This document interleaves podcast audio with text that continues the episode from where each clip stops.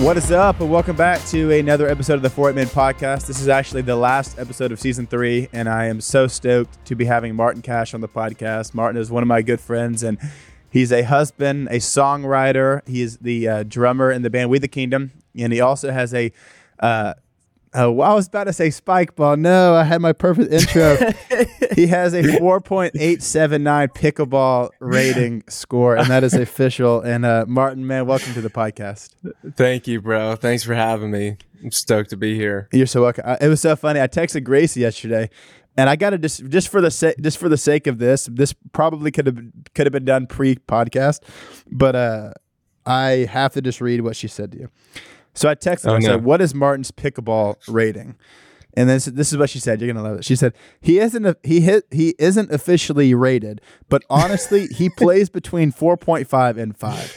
The wow. that du- that dude's no joke going pro one day. LOL. See, you that have the very biggest, gracious. You have the very biggest gracious. hype sister-in-law that there is.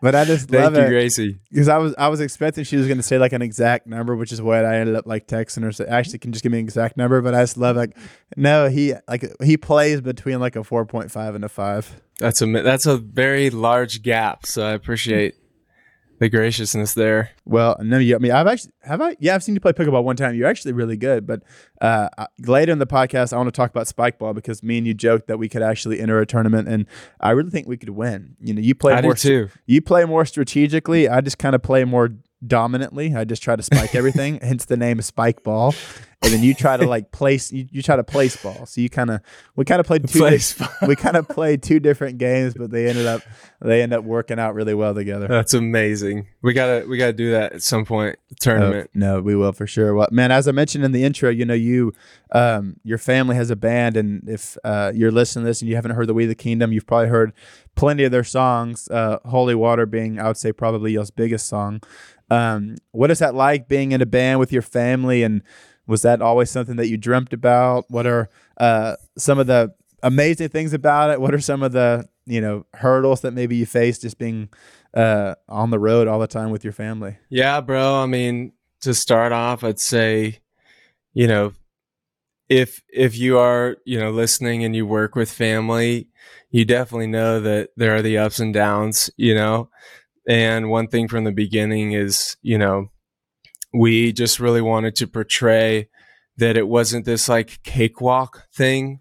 Because yeah. I think when you combine family and music like a band, you hear of like family bands, it kind of has this like hokey, That's you know, so ring to it. Like, oh, they're a family band, whatever. And so honestly, in the beginning, it wasn't really something that we wanted to like let people know, just for fans to kind of figure it out as it came, you know? Um, but yeah, man, it's it is a huge blessing, and it is a massive um, lesson in life. You know, to work with people that you grew up with, you have history with. Uh, I would say from the beginning that it was definitely not a planned thing or even a dream to like be working together.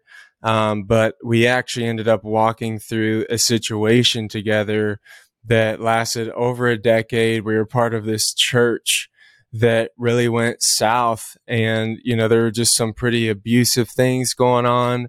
And without getting into too much detail, we ended up leaving and we're just heartbroken, you know, felt like the foundation that we had been building um, personally with each other and even with the Lord had just been like ripped out from under us after a decade.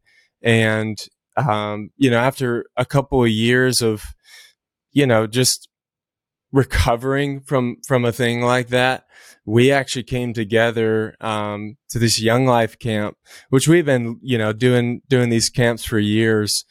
But uh, this particular year, we were just hurting, you know.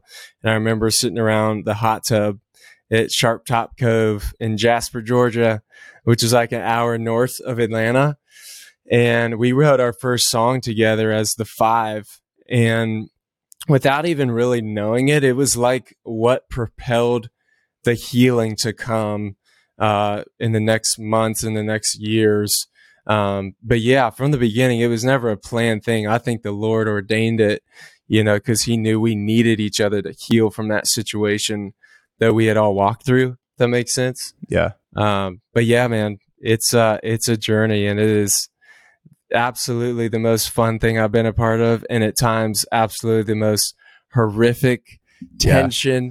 that I've ever been a part of. So, because like yeah. you said, there are so many dynamics to it. Because it is, you know, it is family and it is music, but at the end of the day, too, it's also like a business. You know, yes. trying to get stuff out there. You know, because there's so many nuanced things. You know, with with song credits and with all these other things, like to where there is, you know, so many under layers of like yeah, it, yeah, it is music and it is you know touring and stuff, but it's also to some extent running a business and you know a lot of people that have business with their family you know it's just it's so many complicated things that just happen uh, up in it which is which is just i mean sometimes it can be difficult but for y'all it's just been super cool to see you know on on on, on some in some sense you know up close but but on most of the um you know on on on, on most occasions just kind of from a peer just kind of you know perspective. But have you totally. um was you know was music something that you were always drawn to? Because i mean your dad has written you know some of the biggest songs in in christian music. Have, was that always something that you knew that you wanted to kind of pursue from a young age? Yeah i mean it's interesting growing up around it. I mean i can remember being five years old and he had a studio that was right next door you know it's kind of like yeah uh the main house and then a deck breezeway area. And then that was his studio when you walked in. And so as kids, we grew up, you know, sitting in sessions and, you know, banging on instruments and whatnot from a very young age, you know. Uh, but I think early on, I was pretty drawn to sports. Um, and I was a big baseball guy. I played for like, you know, 12 years or something uh, through high school and um, that was like the passion. You know, I love sports. I love athletics, just the way that the body moves, and was really intrigued by that from an early age. Um, and definitely, you know, like I said, the music thing was available, but I don't think the bug actually bit until around halfway through high school. Um, for what I mean, I remember, I think it was for Christmas, we got uh, GarageBand on our computer in the downstairs basement. You know, uh-huh. all the uh-huh. kids. It was like this present or whatever.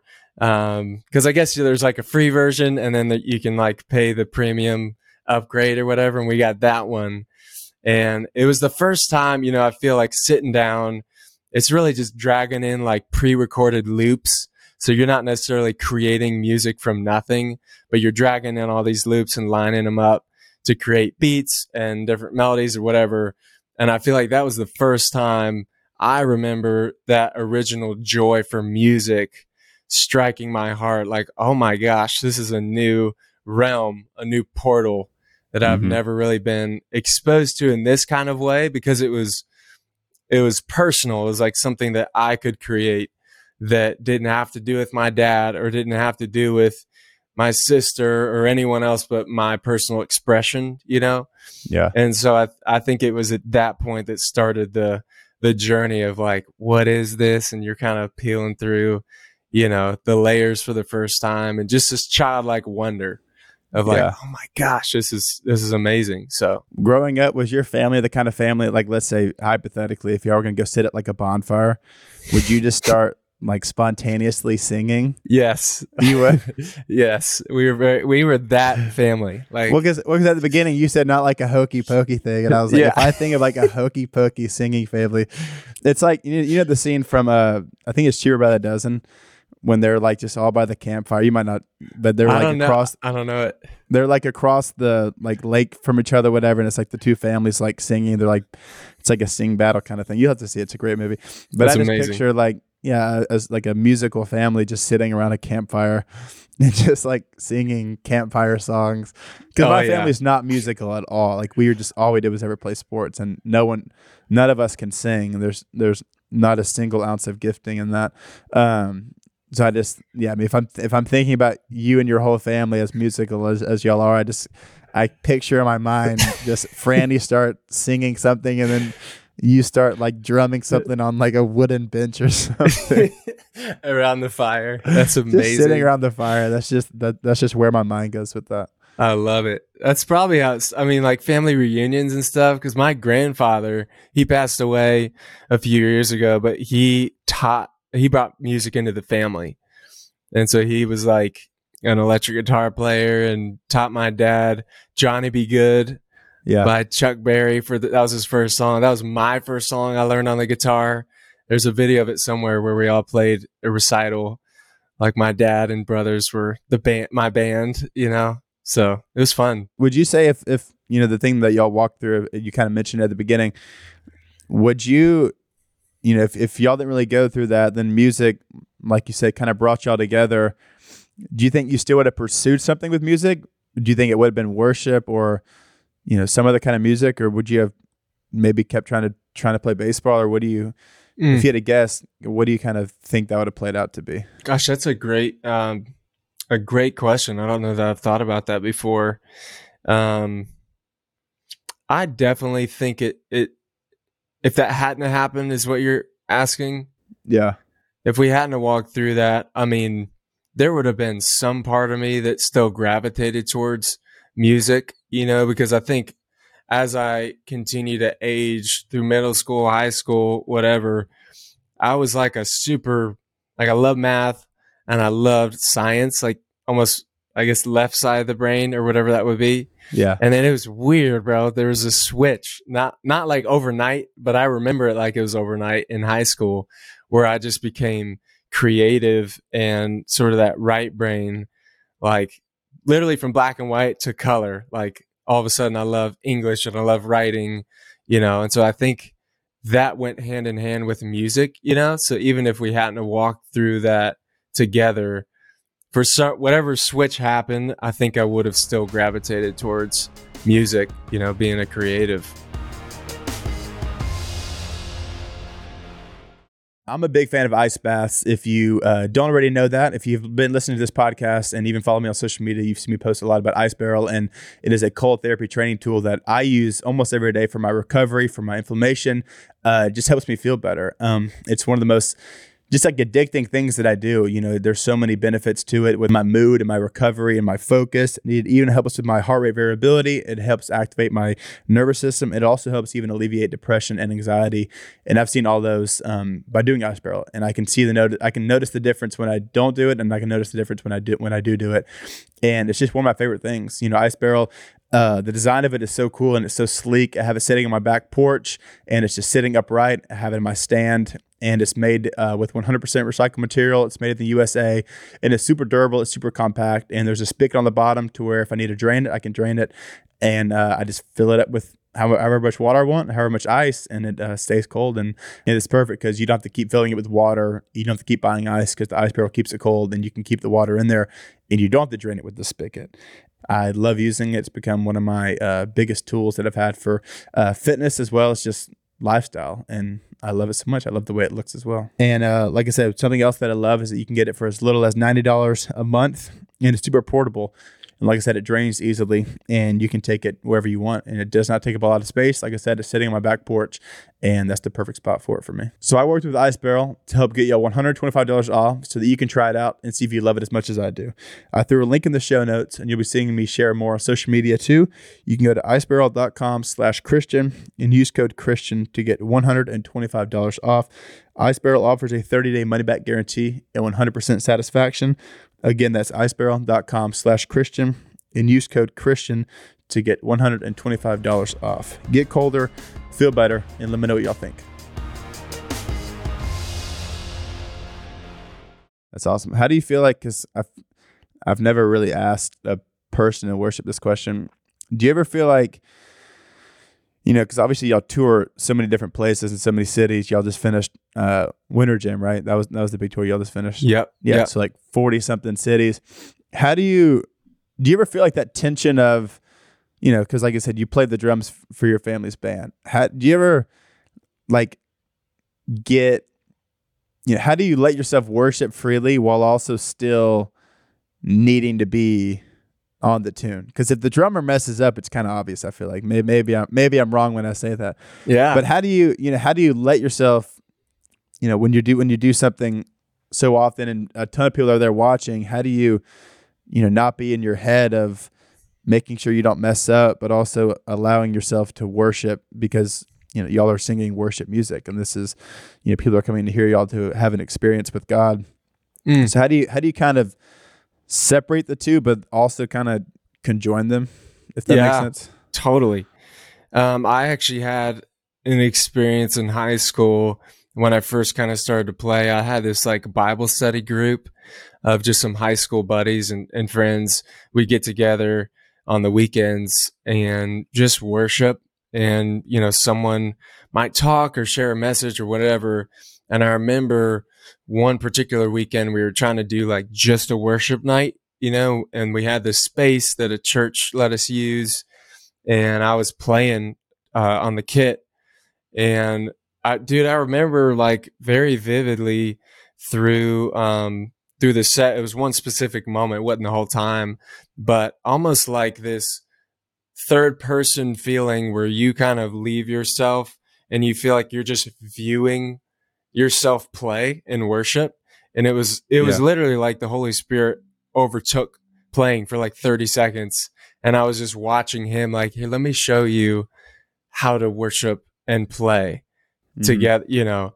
And I've never had a moment like that be, you know, in addition to that first one, but I've always tried to like chase it, you know, like That's if cool. I could get back to that feeling of it feels like he is literally the one playing and I'm just watching, that'd be amazing. And I think there's a really beautiful part of that. And then there's also a skewed part of that where I think somehow in, in growing up in childhood, I believed worship to be you get lost. You're not focused or locked in on your craft if you're leading necessarily. You just need to get lost in the spirit, almost like you're taken to heaven or, or another realm, which I think there are worship, you know, experiences that are very much like that. But I think one thing I'm learning is like just because you're focused on keeping the groove or, you know, the performance side of what you're doing or, you know, a certain fill that you kind of want to go after, that doesn't mean it's not worship, you know Mhm. you can still be locked in and focus on your craft. And the fact that God gave you that gift means that you're using it for Him, and you're it's still worship, whether you're focused, locked in, very present, or kind of lost and taken, you know, to to a heavenly place. Um, so I don't know if that makes sense. No, that makes complete But- sense. That's so yeah, cool. I think Yeah. I'm learning to do the the second, the latter. Yeah. yeah, Yeah, because like I said, I mean, I know when I know, I mean, I know nothing about music. I know what I like and what I don't like, but I don't. I know nothing about keys or like you know if you know if it's in this key, then this is down key or whatever. Do you ever, you know, because I think I feel like I've heard people say this in the past. Do you ever wrestle with like if you were, let's say you're at like a I don't want to say concert or like a worship gathering or something. Like with a musical brain, like let's say they're in an off key, or if someone messes up, like c- can you ever get like hyper fixated on something like that and does that, Oh, does, does that make sense if you're like worshiping and it's like oh he missed he missed that key or something like that Oh yeah, yeah. It can Is that a- it can ever a definitely be a a, uh, a speed bump for sure. You know, but then like as to to kind of piggyback off of what I said before, like watching someone in their craft and killing it. You know, even if they have one fluke or one mess up moment, like I'm watching them enter into worship, and somehow that like I may not be like this, you know, I may be like watching them, my eyes are on them, but my heart is on God, you Yeah. know, watching them, watching God worship through them, if that Yeah. makes sense. But that there are a lot of times, you know, you're a critic in that scenario, you know, it's Yeah. like, this is what I do for a living. And so if I'm watching you play a song, I'm gonna critique it, you know, naturally, you Yeah. know, so trying to, to keep that balance of like, it's not bad to be a student and to critique and learn from things, but in a worship setting, that's where you want your mind to be also. like I said, y'all just finished um, you know how how many how many cities was Winter Jam again? Forty what? It was booked for 40. We had one show cancel, so 39. so thirty nine. Yeah. How do you how do you feel like you kind of balance because you know doing a 39 city tour is crazy. How do you feel like you balance that? You know, life can be so crazy, but then it can also, you know, not be when you're back home in Nashville and you're playing pickleball and you're playing, you know, you're just kind of chilling. How do you feel like? Well, not, not that you're chilling. Obviously, you're working on a new record and everything. You're still busy, but you're not like, you know, in the middle of nowhere in Kansas or something. Whatever. you know, how do you feel like you kind of adjust to like so crazy, but then also being so not as crazy, if that makes sense. Yeah. Um, I think initially, and we honestly, man, we haven't been touring that long, but initially when we were first started, you know, the road life, I think I just accepted it as very like, um, when you hop on the bus and you've been on a bus before, you know, it's like Narnia or something. Yeah. Like you're walking through this wardrobe or whatever that uh-huh. takes you to a, a, new universe, you know, and the time literally is different. It feels different. Um, and so I think I just accepted it as like, okay, these are two different worlds. And when I get home, I know I'm expecting that punch in the face, you know, on Monday morning or whatever. Like not from that, Sarah, but from not from Sarah, from from life, from reality. From life. Yeah, that's funny. Um, but yeah, I, I think that was my perspective at first, and there's definitely still some side of that, you know. But I've learned if you can give yourself some like lead up time. So instead of, of instead of like Sunday night, uh, we we're typically gone Wednesday night through Sunday night, back Monday morning. Mm-hmm. And so mm-hmm. instead of preparing your mind to get back after you play this show Sunday or even Monday morning, you know, the last 30 minutes in, to start thinking about it on Sunday, like afternoon, you kind of prepare, okay, I'm, I'm transitioning back so that it's not such an abrupt transition. You know, I've, I've felt that that really helps. And then on Wednesdays, when you're about to leave, you don't want to go too much to that world because then you're not present for, you know, yeah, Sarah, for your wife, for family, friends, whatever. Um, but to to start at least thinking like, okay, I'm going to be leaving. I need to get my mind in this road life kind of system again. Um, so yeah, um, I'm still like figuring out the intricacies of that, but it's really helped. How much did y'all tour before you you and Sarah got married? Have you toured more before or after that? I would say it's been roughly the same, About the same amount, so far, give or take. Like yeah. we met and dated once I had already been touring. So it's it's nothing new to us, which feels really nice because we kind of built our flow around yeah. the road.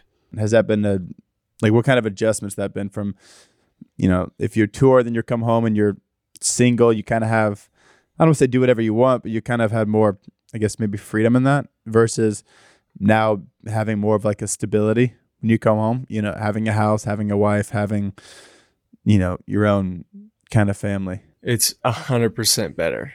Yeah, dude, I would destroy myself as as the single dude coming because you have not you know no responsibilities, so yeah. you're still staying up you know till four or five a.m. watching Netflix and whatnot. You know, just enjoying life, but there is a beauty to having um, someone else that kind of keeps you in check. You know, because mm-hmm. you almost think you know, gosh, I've been hitting it real hard on the road, you know, working endless hours and you almost start to form this mentality of like, oh, I deserve to be that couch potato or maybe yeah. not dessert. you know, it's like I, I no, need it sure, to kind yeah. of ref, refuel or whatnot. And there's definitely some of that still for sure, but to do it with someone else so that you don't go to a dark place or get like lonely and isolated, you know, is incredible. I mean, it's the greatest gift that uh, I didn't even think to ask for, you know. But God was just like, I think I'm gonna hook you up right here. Like this is this is for you. I take AG1 by Athletic Greens literally every day, and I started taking it because I wanted better gut health. I wanted uh, a stronger immune system, and I even just wanted increased energy in the morning. Sometimes when I wake up, coffee's not the first thing I want to go to, and I wanted something that I thought tastes delicious, with which AG1 tastes incredible. And I wanted something that could give me that energy that I need in the mornings before I go work out or just whatever I'm doing, even if I'm not working out, I still just love taking it to start my day. And like I said, it tastes delicious, and there's so many huge benefits of it. My uh, body craves it in the mornings, and I love um, the health benefits that it gives me. And what I love about AG1 is that it makes me feel like I'm actually doing something good for my body. I know that oftentimes um, I cannot have the healthiest eating habits, and mixing in some AG1 uh, just feels like my I'm giving my body some of the nutrition that I know that it craves. And like I said, it tastes delicious, and I love incorporating it into my routine and just making a habit out of it to uh, increase my health throughout the day. And AG1 was designed with ease in mind so that you can live healthier and better without having to do a lot. It's seriously the healthiest thing that you can do in just under a minute. And with every scoop of AG1, you're absorbing 75 high quality vitamins, minerals, whole food sourced superfoods, probiotics, and adaptogens that have huge benefits like gut and mood support, boosted energy. It is even great for skin, hair, and nails. It's just high quality stuff that's good for you. And with all those benefits, that's what made me start telling people about it. I told uh, the Duck Carving guys about it, and you've heard me talk about John David. He's taking it now. And my neighbor, Brian, who we play rec league basketball together, I started talking to him about it because I feel like it gives me the energy that I would need, um, whether it's for any kind of sports or even just for working out. He loves to work out too. And uh, he started taking it because he saw the edge that it was giving me in the gym. And if you're looking for an easier way to take supplements, Athletic Greens is going to give you a free one year supply of vitamin D and five free travel packs with your first purchase. Which the travel packs by AG1 are my favorite part about their product. Go to athleticgreens.com slash huff. That's athleticgreens.com slash huff. Go check it out. Well, if you're listening to this, and we've talked about Sarah a lot, Sarah's Martin's wife. Um, y'all been married for about a year and a half now, right? 20 Yeah. December of 21. was it December? Yeah, December 21. yeah. It's about a year and a half, and y'all dated for you know several months before that. What do you, um, you know, for all those people listening, how did you? Well, one, how did you pursue her, and two, you know, Sarah's older than you. Does that did that ever intimidate you? You know, early on, you pursuing because because Sadie's older than me, but she's only one year older than you. But I know Sarah's a couple years older than you. Did that ever intimidate you from the from the onset? And how did you, you know, pursue her while touring? She owns her own business. Her life is busy. Uh, you know, how, what was the kind of origin of all that? Yeah. Um, so we became friends in like this friend group, um, kind of over quarantine phase Mm-hmm. for like almost a year, I want to say. We met on like Ultimate Frisbee Field. Um, and that's where I met a lot of my good buddies now. Um, and for, you know, for some reason, we're just all kind of drawn to each other. We started getting together on the weekends and playing ping pong and having these really meaningful conversations with each other that, that really played a huge part in kind of changing my life and kind of reshifting some mentalities that I just, you know, been prone to believe due to the abuse that I had talked about, you know, in the church or whatever. And um, one night in particular, you know, I'd, I'd shared a lot about like, man, I've, I've had some hurt and, you know, skewed mentalities with the church. I'd said that a lot. And Sarah kind of picked up on it, you know, it was like, what is that about? Um, like I'd, I'd love to hear more of what you mean by that if you're willing to share. And so sh- we uh, we ended up getting together just around a fire. Just that was the first one-on-one kind of experience that we had had, and it was really sweet, man, because it just felt very like best friends who hadn't become best friends yet, you know. But That's it's cool. it started from a friendship place, um, and even that, like you asked the age thing, I think because I had viewed her as like uh, a friend in my life who was older, and so like not too much older, but like enough to have more wisdom than I did, you know, just by a, the law of like age and time. Um, I had I had viewed her more like I don't know if we would ever date because she is older, you know, and Mm-hmm. that wasn't like a thing that I come up with. Like I will never date anyone older than me. It was just like you kind of peg them in that Yeah. category as like she'll be my friend. And uh, But only from you because you're also thinking like she probably wouldn't want to date me because I'm a lot younger. yes, totally. You know, yeah. so there's like yeah, it's there's two some- yeah, sided there's for sure. two sided for sure. Um, but yeah, man, after that night, I think having shared that first one on one experience being like a safe place where I could really open up about some hurtful things without lead, you know, allowing her to come in too much.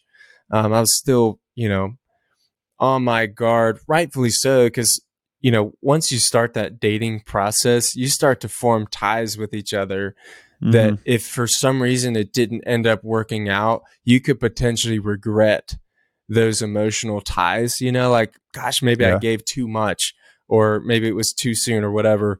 And so I was still careful, but for some reason I just felt that peace, you know, of God. Like, this is a woman that you can trust and she's safe. And I didn't get that, like, this is who you're going to marry, like God voice, you Mhm. know, initially. Um, but it was just that, like, keep going, keep um, trusting the process of like hanging out together and, and building this thing and watch what I'm going to do. Um, but dude, initially, like, that age thing did kind of, it was like a speed bump for me, you know, like, wow, this is something that I'm going to have to get over mentally. And we Yeah. ended up talking about it not shortly after. And I was just straight up honest, like, you know, I've always thought of you as kind of this older, not too much older, but like older friend. And now I kind of like have feelings for you. And so, how, you know, what are you feeling about it? Am I like too young or whatever? And Yeah. it was a really beautiful conversation of like, you know, yeah, that there is like some kind of rule ish age wise, like where you want to be. But then depending on the person, those rules are bent and it becomes something else other than the age. It becomes about like the friendship and I don't know, I guess kind of what you guys actually mean to each other. Um, so anyway, I feel like I'm rambling, but No, you're great. after well, that age conversation, we didn't talk about it again. It, w- it wasn't Yeah. like an issue. Yeah. Yeah. Because the age thing is so interesting because, like, you know, at th- four years ago, whatever, or, you know, however long y'all have known each other, it might seem like, you know, a big deal. But then 20, 30 years down the road, it's like right. they're just two numbers that are, so they're, they're still super similar, you know? yes, It's- totally. It's, not like it's, you know, you're, she's 60 and you're 40. Yeah. I mean, it's like, 100%. Yeah. you know, just a couple of years yeah. because it's, it's so interesting. It's like, yeah, if you're 19 and then 23, 24, whatever, it seems weird. But then when you're 60 and 55, 56, it Right. doesn't like, Gosh, that's so true. they're just two numbers. You Yeah. know, it's, it's, it's weird how, how numbers and stuff do that. Well, I want to, I want you to talk because, you know, it's you and Sarah's story is really cool and y'all, you know, y'all, y'all dated really well. And I want to, I want to kind of, you know, share on, on how you feel like you date well and share a little bit about some of y'all's um, craziest dates because I know that y'all had some y'all had some epic date stories. um, I don't. I mean, they were epic for us. I don't know. Listeners might hear it and be like, "What? This is so lame," but it was no, super no fun. one's no one's gonna think you're a tool. No one's gonna think that. um, yeah, man. I um, I think one thing that really helped from the beginning is when we kind of decided, like, you know, we would love to to to do this thing and kind of move forward with dating, whatever that looks like specifically. Yeah. Um, I I remember it was one morning before she was about to go to the beach with some girlfriends, and um, I just felt like it was important to clarify. You know, I could kind of judge based on how we both lived our lives and treated other people, but just to like that over communication thing, you know, like just so you know, Sarah, like I'm not a game player and I never Mhm. have been like good at it for one, you know, just these games people play, like not Yeah. texting them back initially or like trying to if, yeah, manipulating, yeah, yeah. And sometimes it's like it can be fun and friendly or whatever. I just sucked at it. Like I was not, you know, the one to whatever be good at it. So I was like, anything that I say or do, like I'm gonna do my best to just be up front, you know? yeah, And like because it's not my personality, I'm not gonna wait to text you back just to like, you know, do that play hard to get thing or whatever. Like, I'm going to text you back because you're my friend and I love Yeah. talking with you and I want to hear back from you, you know? And so I think saying that and putting that out in the open, it just allowed for like the the natural response of dating to be purer and clearer, you know? Cuz a lot of the Mhm. times we can get wrapped up in that like, you know, I called them, they haven't called me back yet or I said this certain phrase of affection and they haven't like mimicked that back yet. Like, what's going on? You know, so just it's kind of like a duh, yeah, you should do that or whatever. But it really set us up well. Um, yeah, just that like no games. Like I'm I'm not playing games.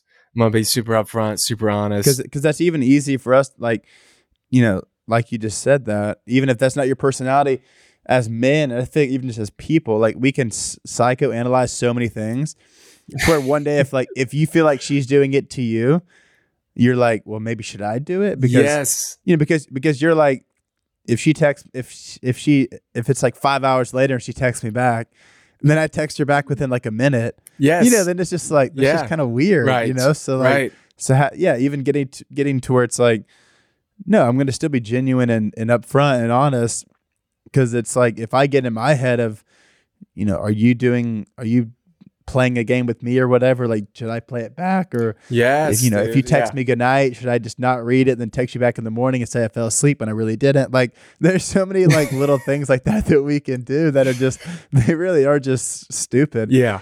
honestly. But yeah, I mean, I, I remember that with Sadie. Like when we first started talking, um, I'm I'm like, this is not. I'm not trying to brag when I say this. I'm just like the best at answering my phone. Like I never, if I if I ever don't text you back, it's probably it's because I don't want to text you back. Yeah. It, you know, I'm not like, oh hey, I'm sorry, I missed Yeah. your I missed your your text and your two calls, and you know I saw it. I just didn't right. call you back or text you back because I'm just. I mean, I'm not always on my phone, but I just it's always on and Yep. near me, and I'm just like that's just my personality. Like if I see it, I'm gonna text you back. But I remember, yeah, yeah, I remember at the very beginning, I was kind of the same way. I like in the past, I had kind of played games because I was just a, you know, I was just a douche. Um, but when me and Sadie met, I wasn't anymore. I was, you know, I was actually pursuing God, and I was so removed from like the playing games and like playing hard to get and like trying to be cool with stuff that um yeah i just was you know like you said just this is gonna be the way i pursue you but then if it was the same if like she didn't text me back for a day or something i would be like okay like well if she if the whenever she texts me back i at least have to wait like a couple hours to Yes, respond or right. something because it's like you know because i we always i i there's that there's always that one person that like you can t- you can wait like a week to text back Right. and then within within 30 seconds they text you back then it's like do i do the same thing again like do i wait another week Right. like Gosh, you know how do you so kind of do that but I, I i do want you to share one of one of y'all's crazy date stories though Yeah, I mean, probably, I'm not sure if this is. It's not bad, but afterwards we're like, man, I wonder if that was like illegal or Legal? like trespa- like trespassing or whatever. But we live in a town called Franklin, which is like Yeah. 30 minutes ish south of Nashville, Tennessee. Mm-hmm. And every year at Christmas, they put up this massive, like, uh, maybe like 40 feet, uh, maybe 50. It's huge. It's Christmas tree. Mhm. And, um, the like diameter or whatever is probably like 10 feet or whatever. So, you know, I'm looking at it one day and thinking like, there's definitely a way that two people can fit inside of the inside of it. And it's all like lit up at night and like freaking the most magical thing you've seen. And so it's a beautiful tree. one uh it's awesome. One night we uh you know got a cheese board together and champagne or white wine or something. And uh we packed a little bag and there's like this li- like tiny hole super tiny to like enter that the electricians can go in if if a light burns out or whatever and so somehow we you know we're able to get through it with like this massive bag with our like cheese and uh, champagne or whatever.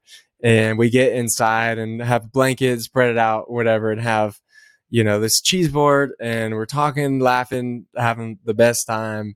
And you can kind of see like, you know, there's enough cracks and holes through the the tree where you can see like cars Mhm. driving around and people, whatever.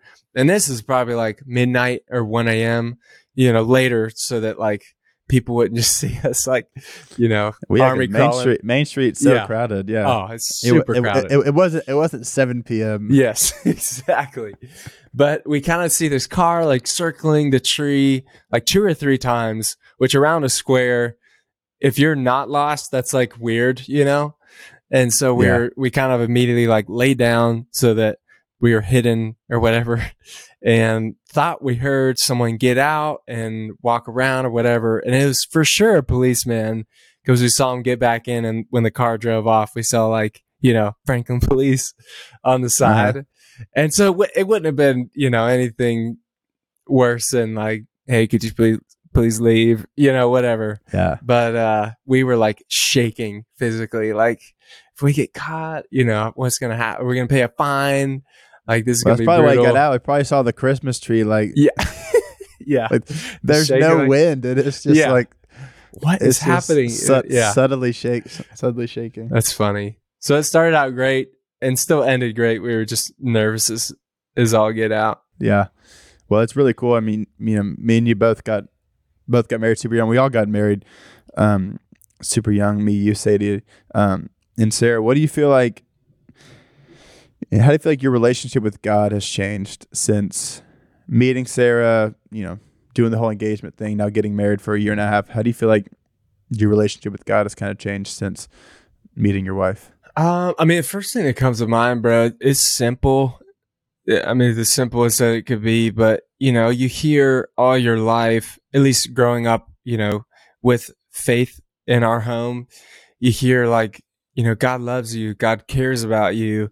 And Mm-hmm. I think there were definitely moments where I felt that as like an individual before Sarah, you know, like gosh, I can I can see that. I know what people are talking about when they say something like that because of a moment like I'm experiencing right now, whatever the moment was, you know. But Mhm. honestly, not many. And I think, you know, I don't know if this is a guy thing or whatever, but you kind of feel like it's up to you in a relationship maybe to like be the pursuer and we're like conquerors, you know? And so maybe it's like up to us to generate like romantic things and we're always like looking out for our lady and and whatever. Yeah. And so I think as a dude it was always tough to really understand the love of God for me like that intimate kind of lover love that he has for us dudes and that might sound weird to say but he has intimate love for us you know Mhm. and I think I didn't know what that was until Sarah. And that's something that she's really allowed me to see is like the same way that she, you know, loves me for the crazy, you know, messy person that I am. Like that is how Christ not only loves the church, but loves me as an individual. You know, like he's in love with me. And I didn't really understand like you're not really in love with anything before your wife or maybe you sh- you know shouldn't be you know maybe you're in Mhm, love yeah. with like sports or whatever different kind of love but when you get married and you experience that it just opened up this whole different side to god that i honestly knew existed i just hadn't experienced it before Yeah, I mean, I mean, we love, we obviously love, you know, the two of y'all so much, and y'all's relationship is, y'all's relationship is so cool, and even just, you know, I'm always like, if if it's before a meal or something, it's you know, if we pray before a meal, we we obviously we, we pray most of the time, unless I'm like super hungry, which I shouldn't probably say that, but. I love, you know, before a meal, like if, if if you pray before a meal, it's always so, you know, uh, just beautiful and articulate and you know it's by by the time it's over the food's probably getting cold. You gotta put it in the microwave. Complete- completely kidding. Um that's amazing but no i mean it, it, it's really cool. Even even at the beginning you know because how how old are you? I'm i'm 24 you're i'm 23 you're 22 23 Yeah. 23 i mean we're we're basically the same age but when you and sarah first started you know hanging out and dating, you were 20, and even from but from I say that I say from such a young age, you were from such a young age, just three years ago, but you were so like wise, and just hearing you talk, it's like so articulate, so like there's so much wisdom, and that comes from you know you knowing God and and mm. even just you know so much stuff that Sarah's brought out of you from that and, and even from the church hurt that y'all went through. It's just mm. it's super cool to see um yeah, like how two really are better than one, mm-hmm. and y'all are a perfect example of that. Thank you, bro. That's really kind. Really kind. Yeah, man. Well, you know, our podcast is talking about physical training and something else that I love about you. You might not like to work out as much as I do, but you love games, you love activities, you love sports, and it, it, you are so cool because if, if I'm going to play a sport, it's like, you know, play rec league basketball, church league softball, flag football, whatever. But you, like, you could play all those things, but you also love, you know, like kickball and ultimate frisbee and ping pong and spike ball and pickleball. Like uh, all these like fun games that maybe you thought people didn't play past like fifth grade recess. And and you're like a professional uh, at them. that's funny. So even that verse you know because i think sometimes you know physical training is of some value. It's not only just going in the gym and training. It's like mm. you know you're getting in good shape playing pickleball a couple hours a day or playing ultimate frisbee and running up and down the football field.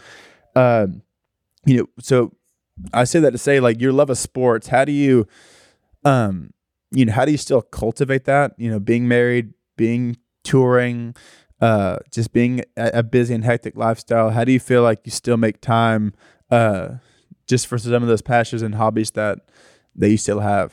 Yeah, that's good. Um I mean, you mentioned pickleball. It's a funny name, dude, but it is so fun. It's so much It fun. is so fun. Uh, and I think recently, at least for Sarah and I, like she's really into it as well. And so it's actually been a super, um, just fun, like connecting activity, connection activity that, that you can do. Cause, you know, having limited time at home, I try mm-hmm. not to like, you know, all right, I'm, I'm going to go, you know, out for the night. I'll be back. But then I'm leaving the next night. So to leave Sarah for one night just for personal time feels you know, first of all, I don't want to do it because having limited mm-hmm. time together, you want to use as much of that together, you know? Um, but then I also think it's really important, really important to have personal time that is private, but it's not. I think mm-hmm. a lot of times people think that's like secretive, you know? It's not secretive mm-hmm. time. It's just private, personal. I'm pouring into my individual well so that when we come together as a couple and she's trying to, you know, draw ultimately she's drawing from the Lord, but you draw from people's wells. That's how relationship works. And if mine is yeah. dry, that is, you know, basically screwing her. Like that is, that's unfair, you know? So I think it's equally yeah. as important to pour into that in, individual time. And so I've, I've found ways to do that, at least, you know, on the road and at home. But pickleball is like a massive like outlet for me, you know, where you just go sweat and it's very strategic and, you know, athletic, obviously, but more so than like, like I'm a huge competitor. I'm, I'm very competitive and love yeah. all that stuff. But I found that if the priority can be this is an outlet, whether that's like to blow off steam or even just have fun, you know, I, mm-hmm. I think at least for me, I haven't focused a ton on what is actually life giving and joyful and fun because I think when you're young, you're so focused on the grind sometimes that that mm-hmm. can distract you from like, man, sometimes I need to just do things that are thoughtless and mindless, whether that's TV or sports or whatever.